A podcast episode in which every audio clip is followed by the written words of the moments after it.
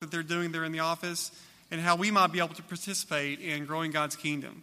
Let's make him feel welcome. Thanks. It is good to be with you today. Uh, it's my first time to be at your church, and I've been looking forward to it. Uh, sorry, my wife cannot be here today. She's uh, active and busy in the church that we are members of uh, this weekend, so uh, maybe next time we can get her down here as well. In 1960, my parents went to Ethiopia as missionaries. The first two years that they were there, they lived in a 9 by 12 tent. And uh, it was in a very remote area of Ethiopia. Uh, the very uh, much tribal people, the men who were warriors, filed their teeth down to a point as a sign of bravery. And uh, it was just kind of a very remote, backward area of Ethiopia. And uh, soon after that, I was born, uh, and, and thankfully in a hospital.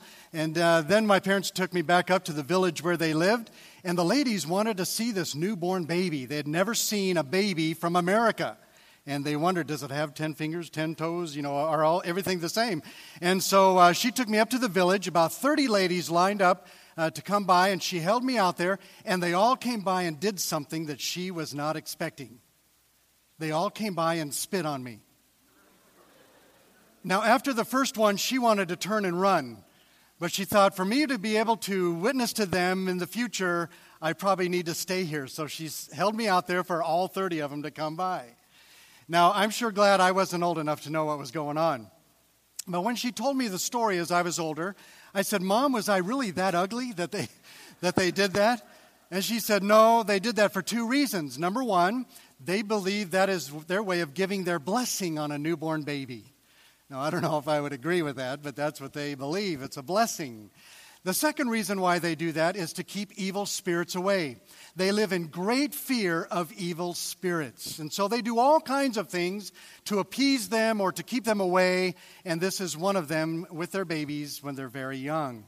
And uh, so this is what I grew up. Actually, that was my first cross cultural experience. Uh, thankfully, I didn't know what was going on. But as I grew up in Ethiopia and I saw my parents witnessing to these people, and people who came to Jesus Christ leave uh, their fear of the devil and come to freedom in Christ, it was an amazing transformation for me to see as a young man. This really impacted me, and, and I began to understand this is what missions is all about. This is why missionaries go to the mission field. This is why people pray for them. This is why people in churches like this give so that missionaries can go. And it was amazing to see people's lives changed by presenting them Jesus Christ and what he did on the cross. So I grew up in Ethiopia and then later in Kenya. Also had the opportunity to uh, see my parents uh, reach uh, people in Kenya. We had to leave Ethiopia because of communism. Went to Ethiopia. My parents started several other churches, reached many people for Christ, discipled them. Again, I saw the same thing happen, and I realized the importance of missions. Then it came back when I was in college that I surrendered my life to be a missionary. In fact, one of the preachers got up and said in our missions emphasis week, he said, If God hasn't called you to America, then you need to go somewhere else. And that's exactly the way I felt. I'd, I'd grown up in Africa all my life, and I, I didn't feel as comfortable in America, being have not lived here very long. And, and so I went forward that day and I said, God, I want to go anywhere that you want me to go. And I surrendered my life to serve Him. I met my wife there in college, and uh, we, were, we got married in 1985. We went to Kenya in 1988 as missionaries with the Baptist Bible Fellowship, served there for 10 years on the field. And uh, then we were asked to come back to the States and work in the mission office. And so we did that now for some time. And 11 years ago, the pastor selected me to be the mission director. And so, as Brother James said, I work with uh, a lot of churches and pastors across the country, missionaries around the world. I get to visit them, and uh, then also work with 19 people in the mission office. And we do many different things to serve our missionaries and to help our churches. And I appreciate your support. I appreciate your support of the mission office because we don't charge the missionaries. We don't charge the churches for the services we do. We operate by faith just like the missionaries do. So we appreciate your support, and it's wonderful to be here with you today. Turn in your Bibles to 2 Corinthians chapter 8. 2 Corinthians chapter 8. Now imagine with me this morning that you do not live in the United States. Let's go all the way to China. Let's say that you live out in the Himalaya mountains toward the in the in the remote areas of China. You're one of the minority groups they would call them and you live out there and and you've you've been under communism most of your life and they teach you there is no God, there is no religion. and so you you understand that to be the way of life. There's no freedom. Uh, you've seen persecution of people who uh, something about began to worship God, and but they you don't see them anymore. They've been persecuted and they've, they've been taken away. And so you realize there's got to be something else in life. You go to your so called spiritual leader, and he opens this book and he chants poems and says things that you don't even understand. And you think there's got to be something more to life. Surely there's meaning in life, but where would I find it? Where would I know what life is really all about? And where can I have these problems, these things I know I do wrong? Where can I have them forgiven or taken away? How would I do that? Or let's say that you're living in Ethiopia and uh, as I said, they live in great fear of the devil. And, and uh, the, the chief has come to you and said, Bad luck has come upon our tribe. And so we have chosen your infant baby to be the one to be the sacrifice. And you are to th- uh, throw the baby into the river to the crocodiles so that Satan will be pleased and bad luck will leave our village. When they come to you, what would you do? Where would you turn to for guidance? Is this really the truth? Is this really what life is like? Do I have to give my baby like this? Surely there's got to be something else in life for me. But where would you find it? Where would you find it? Or let's say that you live in Thailand. You live in Thailand and you worship Buddha. Your parents have worshiped Buddha, your grandparents worship Buddha, and you're told that if you go pray to this golden statue, that you'll get prosperity and you'll get good health. And you've been doing that for years, and still prosperity hasn't come your way. In fact, your wife has cancer and is getting worse and worse. And yet, every day you go to this statue and you wash your hands in so called holy water, and you light the candles and the incense, and you pray on this one side for health, and you're praying and praying, but yet there's no change. Where can you find the truth? Truth? Where can you find someone who you could really pray to that would hear your prayers? Because surely this statue is not helping you. Where would you go to find the truth? Or let's say that you live in Kenya and you're married and you're, you don't have any children, and the community kind of looks down upon you because you don't have children. The average family in Kenya has eight children. And so they kind of mock you and make fun of you. And so, as you're working as a husband in the city, your wife's back in the country uh, overseeing your farm, little little lot of land, and uh, you send money back to her to take care of things. So she decides to take things into her own hands. She goes to the witch doctor. She goes to the witch doctor and says, I can't bear a child. Can you help me? He says, Oh, yes, I can. But first, you've got to pay this certain amount of money. And so she saves up this money and gives it to the witch doctor. Then he says, Here's what you must do you must find someone who is old and sick in your village, and you must poison them and kill them. And when they die, you'll give birth to a child. Because before a, chi- a life can come into the world, a life must leave the world. And so she does. She finds someone who's old and sick and poisons them and kills them. Still, a year later, no, no child. Now the village finds out what you've done and they've chased you away. Where would you go to to find true meaning in life? An answer to the problems that you have. Uh, uh, uh, things that can, someone that can help you and listen to you and give you the truth. Where would you go? Let's do one more. Let's say that you live in India and uh, you went, you've gone to your spiritual leader, and he says, This is what you must do to, to, to get strength in life and answers in life. You must pray to this little God made of wood. And so you pray to this God of wood, and things just don't seem to be going well for you, and things have not changed. And so uh, you, you go back to your spiritual leader. He says, Well, you, what you must do is deny yourself before this God. Well, what does that mean? Well, you must diminish yourself before it. You must beat yourself, hurt yourself, cut yourself before this little God. Then it lifts it up above you, and it will answer your prayers. And so you do this, and nothing changes. You go back to your spiritual leader. He said, Okay, well, why don't you try this other God made of stone? Try this God of stone. Maybe this one will be able to help you. You do the same things with this God, and yet nothing changes in life.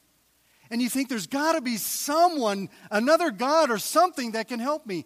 And you find out in your religion of Hinduism, there's 330 million gods. when would you find the right one? And so you desperately seek and desperately search for someone to help. May I remind you this morning that every one of these stories I've told you are true about people around the world. We are in, spirit, in, in a war uh, of spiritual darkness.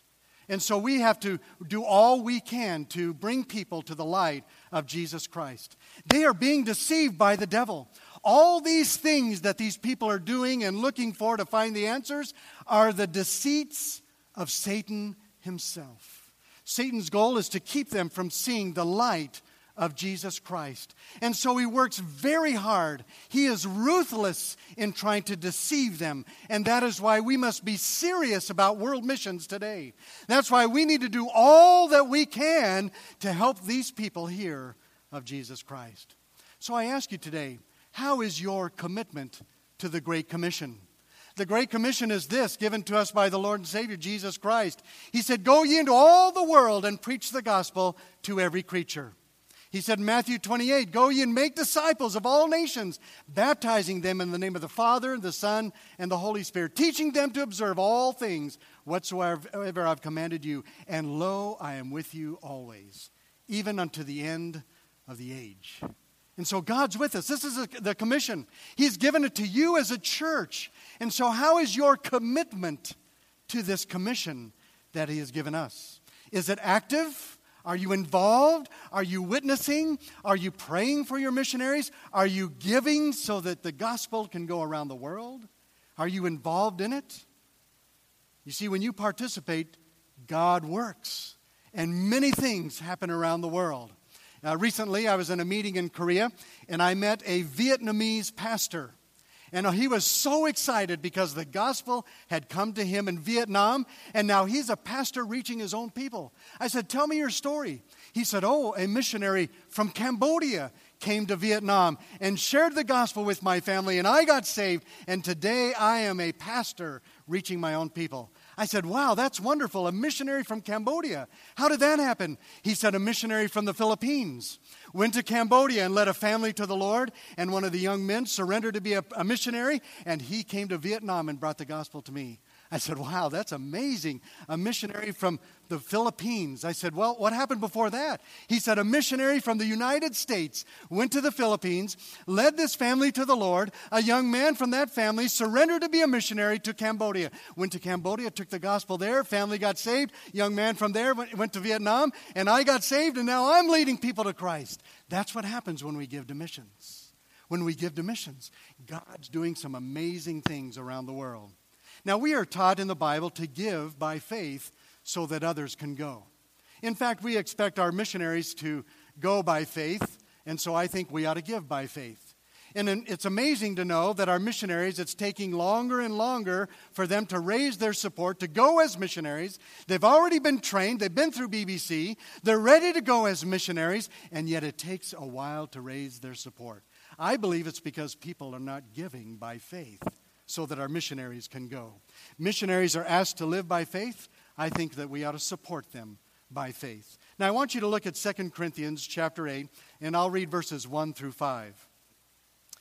2 Corinthians chapter 8 1 through 5. Moreover, brethren, we do you to wit or to understand of the grace of God bestowed on the churches of Macedonia, how that in great trial of affliction the abundance of their joy and their deep poverty abounded unto the riches of their liberality. For to their power I bear record, yea, and beyond their power, they were willing of themselves, praying us with much entreaty that we would receive the gift and take upon us the fellowship of the ministering to the saints. And this they did not as we had hoped, but first gave their own selves to the Lord and unto us by the will of God. Now, Paul is speaking about the Macedonians, the church in Macedonia, and how they had given. And so, first of all, he talks about their attitude of giving. What was their attitude of giving? He uses three expressions to show and share with us their attitude of giving. First of all, he talks about the abundance of their joy.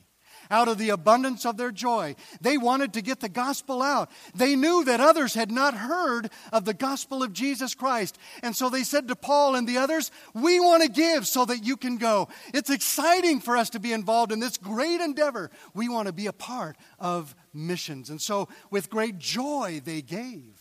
And then it also says in verse 2 the riches of their liberality. They were very generous in their giving. They didn't have very much to give. I'll share with you about that in a minute.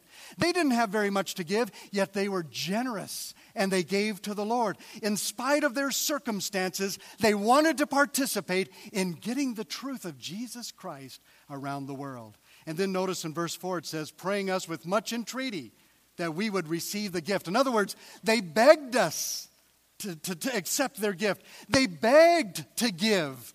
They wanted to do so much for them to get the gospel out. They realized that it wasn't their obligation or duty. It was something they wanted to do, they loved to do. They said, Yes, so many people still need to hear the gospel, and so please let us participate in your ministry. Please let us help you take the gospel to other regions of the world. It's amazing to me, but I don't, I don't remember too many times, Pastor, when people have come and said, Pastor, can we take up another offering? Please let us take up another offering because we want to give more. But that's what it was like. They said, Please, can we give you more? Can we do something to help you? They pleaded for the opportunity. That was their attitude. And then Paul describes how they gave. Notice in verse 5, it says, They gave of themselves. And this they did not as we had hoped. In other words, they did even greater they first gave of their own selves. They knew that everything belonged to God. They knew that everything belonged to God, and so they just gave it all. They said, God, here I am. Use me, whatever I have. God wants you more than He wants your possessions and your investments and, and all those kinds of things. He wants you because He knows when you, He has you, then He knows that you understand everything belongs to Him. These people, they gave of themselves. And then notice they also gave sacrificially. They gave sacrificially, generously, out of their affliction and deep poverty. Uh, we see in verse 2, it says, uh, in verse 2, how they gave in great trial of affliction. Now, these churches were afflicted and financially depleted. Rome had overtaken their area and had taxed them heavily had come in and taken all the silver and gold from their land and taken it back to Rome. They cut down most of their trees and used them to build ships for their navy. In fact, many of the people were losing their jobs because at that particular time and area, they were making idols, and so these people would not make idols, and they lost their jobs. So they were financially depleted. It was, they were struggling. It was not easy for them, and yet their attitude was with joy. They pleaded to give. Notice what it says in verse 3. It says in verse 3 For to their power. It says, according to their power, they gave. They gave of what they had out of their own ability. But notice what it says in the rest of that verse. It says, and, be, and yea, beyond their power, they were willing of themselves. In other words, they gave beyond their power. By faith, they prayed and asked God, God, I want to do more, and you're going to have to supply it. So I'm going to trust in you. And above their power, God gave and supplied through them, and they did more for the Apostle Paul and others as they sent the gospel around the world. They were willing to stretch themselves by faith, trusting God to provide their every need. Then, number three, Paul reminds them of the harvest principle. Notice in chapter 9 and verse 6, the harvest principle. Chapter 9 and verse 6 But this I say, he which soweth sparingly shall also reap sparingly, and he which soweth bountifully shall reap also bountifully. Now, here's the principle the seed that you sow will determine the amount that you reap. And so, as a church, if you give a little bit, you're going to reap a little bit. But if you give a lot, you'll reap a lot. Now, here's one of the keys for your church to even do greater than you've done before. I know this is a very strong missions minded church, and I praise God for you. But you know what's going to be, what's going to really help you go over the top? Everyone do something. We have the one theme.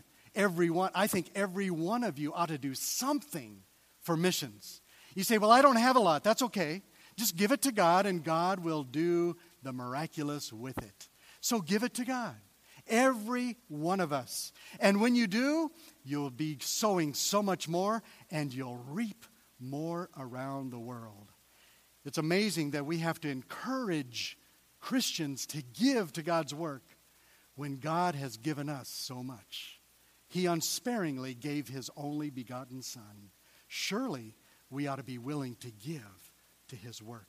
Number four, Paul reminds them of God's promise. Paul reminds them of God's promise, chapter 9 and verse 8. And God is able to make all grace abound toward you, and ye having all sufficiency in all things may abound to every good work. It says God's going to help you and be able to make anything He wants you to do to happen. He can make it happen. The three words that I love in this verse is God is able. Now, do you believe our God is a great God? Say amen.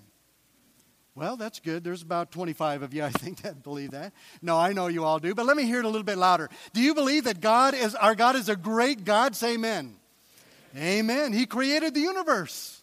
Everything that we see, He has created. He's allowed. He has made happen. And so we can depend upon God to see Him do some great things because God is able. Young people can give to missions. Elderly can give to missions. Everyone in between can give to missions because God is able to make all things happen. God is able to make it happen the way that He wants it to happen. Now, as I've traveled around churches, I have found that God uh, gives in unique, different ways uh, through people. I've talked to pastors, uh, how they've seen God give through people. I've talked to missionaries. I've talked to church members and asked for their testimonies. And so I found that it, it, it uh, these three areas are how you can pretty much describe how God uses people to give to missions. He uses the unusual and unexpected provision, He uses budgeted giving, and He uses creative strategies for giving. And so I want to share some of these with you this morning. First of all, God uses the unusual and unexpected provision. There was a Bible college student in a church and uh, they were having their missions conference. And at the end of the conference, he felt very impressed to do something for missions. And so he prayed and asked God, God, would, what would you have me to do for missions? And so God laid an amount on his heart that he felt was really something that he ought to do. And so he committed to give $50 a month to missions. Boy, he was excited about that, not really sure how it was going to happen, but he thought, I'm, I'm going to do whatever I can to make it happen. God will supply. And so later on, in a couple weeks, he was out to lunch with one of the businessmen of the church, and he was still excited about what he had committed. And he told the man, I committed to give $50 every month this year to missions. And the man said, uh, I don't understand how you can do that. I know you're a Bible college student, you don't have a lot of money. How in the world are you going to do $50 a month? He said, I don't know, but I believe that's what God's going to do, and I'm just trusting in Him. The businessman reached into his coat, pulled out his checkbook, wrote a check for $600 and said, Here's your faith promise for the year. God supplied in an, in, in an unusual and unexpected way. Do you believe God can do that? Oh, yes, He can do it. I'm sure some of you have experienced that. Totally unusual and unexpected. There was a woman in Alabama. She was living on a retirement income. At the close of the missions conference, she was convinced that she ought to give $20 a month. And so she promised to give $20 for the month. After she uh, had given that, another week or two had gone by, and she received a letter from a man she did not remember, did not know. She opened it up and read inside, and this is what the letter said. It said that when I was a young boy, I had thrown a rock through your living room picture window. And recently, I have accepted Jesus Christ as my Savior. The Holy Spirit has convicted me of what I've done, and here's a check for $300. Enough and more to cover her faith promise giving.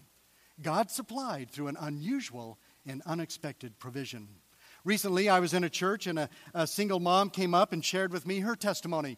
She said, I committed to give something to missions and I was excited about it and I knew that it was going to be a stretch, but I wanted to do it and I did. She said, On Monday, I went to work and they called me into the, to the uh, boss's office and I was really nervous, wondering, uh oh, I just made this promise and now what's going to happen? And when I went and they sat down, they said, We appreciate all that you've been doing and so we're going to give you a raise. And it was the exact amount that she had promised to give in Faith Promise Missions. Now, that doesn't, that's not how it always happens. So don't put an amount down and say, tomorrow I'm going to go get a raise. It, but God can do it. He has done it that way with people. I met a young lady who uh, was a waitress, and she said, Everything that I make in tips, I give to missions. That's what I do because it's an unusual, unexpected provision that God brings my way. And so God uses that means as well. You know why these people give to missions? Because there's people that are in darkness, needing the truth of Jesus Christ. Uh, in Thailand, there's a large temple that I heard about, and, and uh, thousands of people line up every day to go into this temple, and there's nine pink coffins inside them. Nine pink coffins. And these people line up and they go, and what they tell them to do is they say, when it's your turn, you get inside one of those coffins and you lay down in it, and the monk will chant some kind of prayer over you, and then you get out of that coffin, believing now that your problems and all your sins are gone. You're a new creation. That's what they believe. You see, what they're looking for can only be found in Jesus Christ. And that's why people give to missions. God also uses budgeted giving. The first step is the same. You pray and ask God, God, what would you have me to do for missions this year? Once that amount is determined and you make that commitment, then you place it in your budget. In fact, this is the way my wife and I do it. We promise to give our tithe, we give our tithe, and then we give our faith promise right after that. And you say, well, where, where does faith come in on that? Our faith comes in that God will take care of the rest of our needs. And so we put it in our budget, believing God's going to take care of it. And we pray for Him to do that. And it's amazing how He always does it. There was a nurse who lived on a modest income. She had been challenged to give to missions, and she accepted that challenge. And she promised to give $25 a month to missions. And so she put it into her budget right after the tithe, then the missions, and she prayed and asked God to supply all the needs that she has and all the bills. And every month, He did. In fact, a few years later, she had increased her giving. She was now giving 300 a month on the same salary. Someone asked her, How in the world do you do that? She said, I'm just living by faith. I put it in my budget. Every year I've increased and increased, and God still stretches everything and takes care of my needs. And so I give more to Him every time. Put it in your budget and watch God take care of you and meet your needs. She was willing to live simply that others might simply live. Why do these people give? because people are in darkness. You can go to Cambodia. I was there just a couple years ago walking down the street, and I saw on the side of the street all these men selling birds. They had these cages with, uh, with uh, birds in them. And, uh, and so I said uh, to the missionary, what are, these, what are these birds? What are they here for? And he said, Well, these are, these are birds that people come and buy. And then they, they get these birds and they pray, their, they pray over these birds and they confess their sins and then they let them fly away, and they believe that when they've done that, all their sins fly away with the bird, and they're gone. Can I remind you this morning what they are looking for can only be found in Jesus Christ? And Satan is trying to trick them to do all these other things so they don't come to him. The third thing that God uses is creative strategies for giving creative strategies for giving, creative things that we can do to generate extra income so that we can give to missions. And I know Americans are very creative and, and can come up with all kinds of things to do. I've seen that as I've traveled around the world, uh, around the U.S. Uh, I, I met one of these young ladies, a 13 year old girl. She had made a faith promise of $10 a month. 13 year old girl, $10 a month. Her grandmother had taught her how to crochet. And so every year she would make ornaments for Christmas trees and she would sell them to friends and family and neighbors. And she would make enough every year to fulfill her faith promise commitment. She used a creative strategy to generate income to give to missions. I think a lot of people can do that. There was an overweight salesman. An overweight salesman, he made a faith promise that added up to $1,000 for the year. That's what he was going to give. $1,000 for the year. After the service, he was driving home and uh, it's like a question came to his mind that said, How in the world are you going to do that? And he began to think about what he spends on lunch. And so he said, For this next year, I'm going to save, I'm not going to eat lunch, and I'm going to take that much money and give it to Faith Promise every year. At the end of the year, he had given more than $1,000 and he lost 50 pounds. Now, I call this the Faith Promise Mission Diet. You know, we got all kinds of diets out there around the world. This is the Faith Promise Missions Diet. You ought to try it, it might work for you. Why do people do this? Because people around the world are in spiritual darkness. They need to hear of Jesus Christ. I was in Quito, Ecuador, and the missionary there took me into a large cathedral. And I looked up on the side and I saw something that I was amazed to see. And I took a picture. There's a picture of Mary hanging on the cross with nails through her hands and through her feet. May I remind you this morning Mary is not the one who died on the cross for your sins and for mine and the sins of the world. It was Jesus Christ. But Satan is doing things like this to keep people from seeing the truth. And so that's why people give to missions so they can hear the truth and see the light of Jesus Christ. The point is this God is not limited. He can enable you to meet your commitment however He wants you to meet it. Sometimes He chooses to do it through an unusual or unexpected way. Other times He wants you to put it in your budget and plan it out. And then also, He may want you to be creative and generate extra income so people around the world can hear the gospel. I know there's stories like this in this church. It happens when you give your life to Him. Say, God, I want to be used. I want to be used. Do you have a testimony like any of these? Do you have a testimony where you can say you've seen God work in your life to give to missions so that others, like in Taiwan and Thailand, can hear about Jesus Christ? Do you have a testimony like one of these? When you participate, you're making a difference.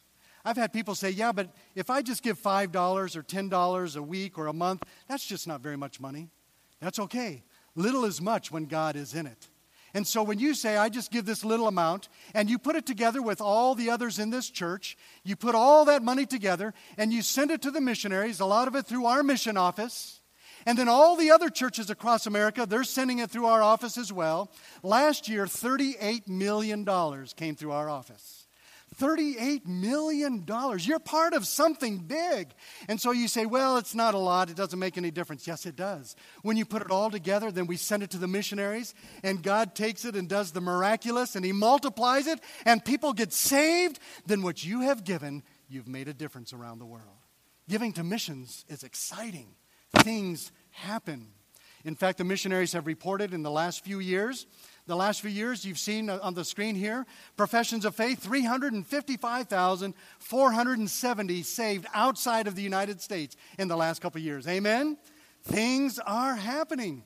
Uh, leaders in training 10,000 are being trained right now to go out in, in ministry. And then how many new Bible studies and missions have been started? 6,483. New churches, new churches established in the last couple years, 1,774. God is working. And when you give to missions, God's working and doing great things, and big things happen. You can make a difference. A few years ago, I was in China and I was visiting uh, in Shanghai, and I met some believers. And it was a man and his two sisters, and they began to tell me their story. And they said how many years ago in the late 1930s, they were, they were elderly, 1930s, they were there, and uh, and the, our first mission director, Fred Donnelson, was there as a missionary. The Japanese had invaded and were killing a lot of the Christians that were in China.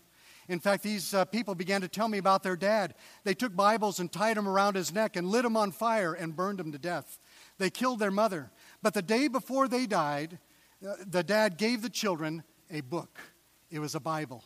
And he said, This book will show you how to find me again one day. And so the young boy took that Bible with him, was separated from his sisters at another concentration camp.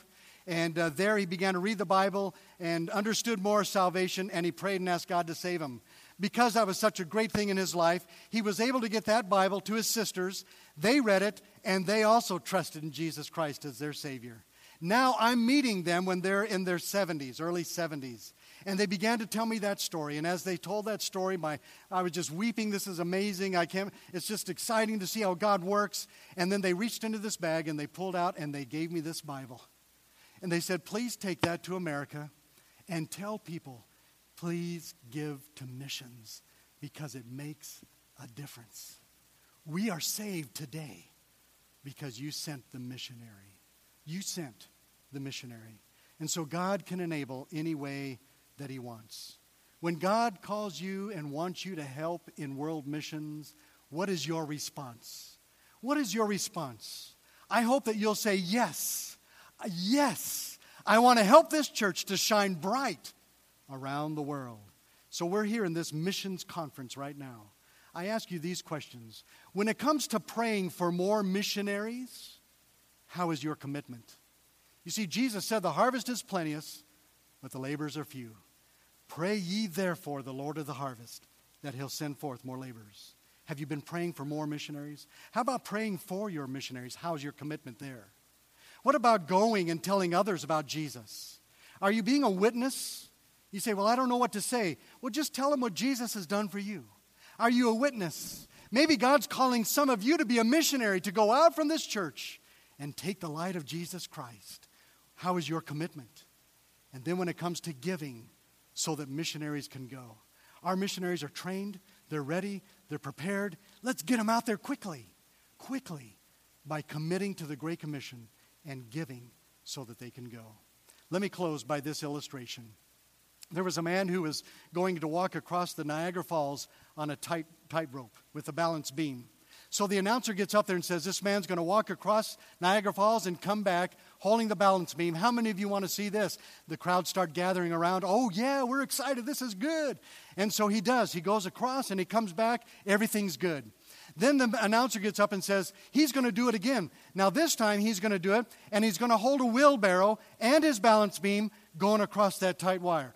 How many of you would like to see this? Oh, yeah, they're cheering, they're excited. This is wonderful. And so he does it. He goes across with the wheelbarrow, comes back, everything's good. Then the announcer says, okay, he's going to do it one more time. This time he's going to hold the balance beam and the wheelbarrow and somebody sitting in the wheelbarrow and go across and come back. How many of you want to see that? Oh, yeah, this is even getting better. This is exciting. This is wonderful. I can't wait to see it. And then he said, Now, who wants to be in the wheelbarrow? And the crowd got really quiet really quiet. You know what? That's what happens sometimes with Faith Promise Missions giving. We meet the missionaries and we love them. We're excited about it. We want to do something. We hear their stories. The opportunities are amazing. And then when it comes time to make that promise to give so that they can go, we kind of hold back and we get quiet. Can I encourage you this morning to get in the wheelbarrow? Get in the wheelbarrow. Trust in God. Have faith in Him. Be used by Him. And what you do in giving to this church, if everyone will participate, it'll be amazing to see what God does around the world. Let's bow our heads and close our eyes. With our heads bowed and our eyes closed, I've tried to encourage you this morning about the task of reaching the world with the gospel of Jesus Christ. Jesus paid it all. All to him I owe. He gave his son for us. Surely we can give to missions for him. Jesus gave it all. All to him I go. This morning, I want to ask you to please pray for more missionaries. We need more missionaries. We need young people, young couples to surrender and say, I'll take the light to those people who are in darkness. I'll take it. Would you pray? Would you pray for more missionaries? And then I ask you to pray that everyone in this church will do something for missions, even if it's a dollar, if it's a quarter, if it's for $10 a week or a month, whatever it would be, that everybody, would you pray that everybody would be convicted to do something for missions?